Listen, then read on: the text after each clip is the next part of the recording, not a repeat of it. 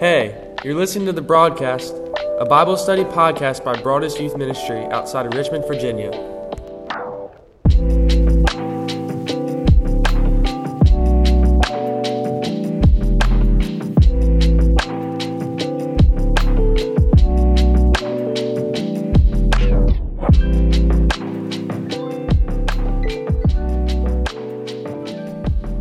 You ever had unanswered prayer?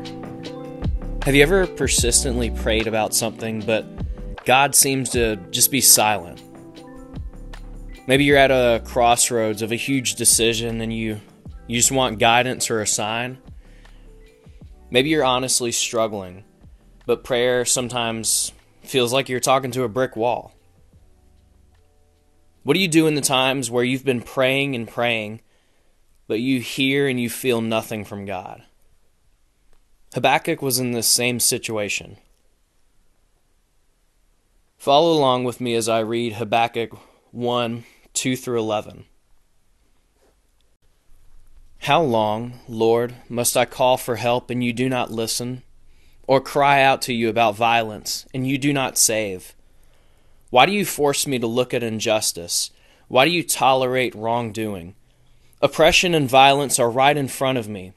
Strife is ongoing and conflict escalates. This is why the law is ineffective and justice never emerges. For the wicked restrict the righteous, therefore, justice comes out perverted. Then God responds to Habakkuk Look at the nations and observe. Be utterly astounded, for I am doing something in your days that you will not believe when you hear about it. Look, I am raising up the Chaldeans that bitter, impetuous nation that marches across the earth's open spaces to seize territories not its own. They are fierce and terrifying. Their views of justice and sovereignty stem from themselves. Their horses are swifter than leopards and more fierce than wolves of the night. Their horsemen charge ahead. Their horsemen come from distant lands. They fly like eagles, swooping to devour. All of them come to do violence. Their faces are set in determination. They gather prisoners like sand. They mock kings, and rulers are a joke to them. They laugh at every fortress and build siege ramps to capture it. Then they sweep by like the wind and pass through. They are guilty. Their strength is their God.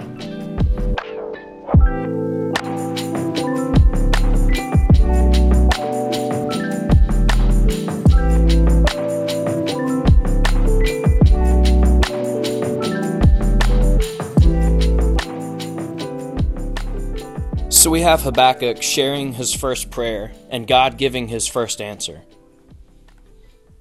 Go ahead and highlight verse 5 as a memory verse if you're taking notes. There's not really any repeating words in this entire book, so I won't have any words for you to circle. You'll definitely find more when we eventually go into the New Testament. So let's look at Habakkuk's first prayer. Verses 2 through 4. What's the main idea of his prayer? Habakkuk starts off by saying, How long must I call for help and you do not listen? He's saying, God, I've been praying to you constantly about the things going on around me. Where are you? Look at verse 3.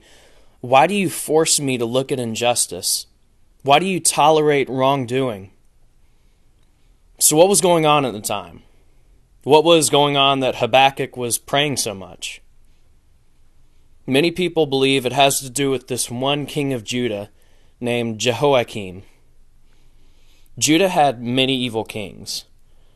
However, Jehoiakim is the only king of Judah that the Bible directly records killing a named prophet sent by God. You can find this in Jeremiah 26, verses 20 through 23. Habakkuk says in verse 4 This is why the law is ineffective. Some translations say ignored or limited in place of ineffective. But the Hebrew word is a verb that means to grow cold or to become paralyzed. God, why do you tolerate this? Where are you? Habakkuk is confused. He's not questioning whether God is good or not. Rather, he knows God is good. So why is this happening? Look at what God has to say back to him. In verse 5, look at the nations and observe. Be utterly astounded, for I am doing something in your days that you will not believe when you hear about it. Look and observe. There are no imperative verbs in this entire book, but if you're wanting to mark up your Bible, draw a box around those two verbs look and observe. Prepare to be amazed because something is going to happen in your lifetime that you wouldn't even believe if I told you about it. God then begins to describe this army that he is raising up, the Chaldeans. He begins to explain that there's this army of people that sweeps across nations and takes everything for themselves. God is raising up this army to conquer Judah. Why? Well, you'll find out in the next episode. Or read ahead. I don't really care. I'm not going to stop you from reading your Bible. So, what does this mean for us? What should we get from this prayer and God's response? How can we take this and apply it to our lives? Have you ever been in a confusing time and spent so much time in prayer, and yet God has done nothing? Maybe you feel like Habakkuk God, I, I know you're good. I know I'm supposed to trust you but everything is going wrong and I can't see you. Everything around me is falling apart and it feels like you're on vacation. We live in a culture where we know what we want and we want it when we want it. And if something is taking too long, we want to know where the process is. This first section reminds us that even if we do not see it, God is at work. You pray and desire for God to draw you near to Him, and you expect a miracle that makes you fall in love with God within the next hour. But the Bible tells us this in 2 Peter 3 8. Dear friends, don't overlook this one fact.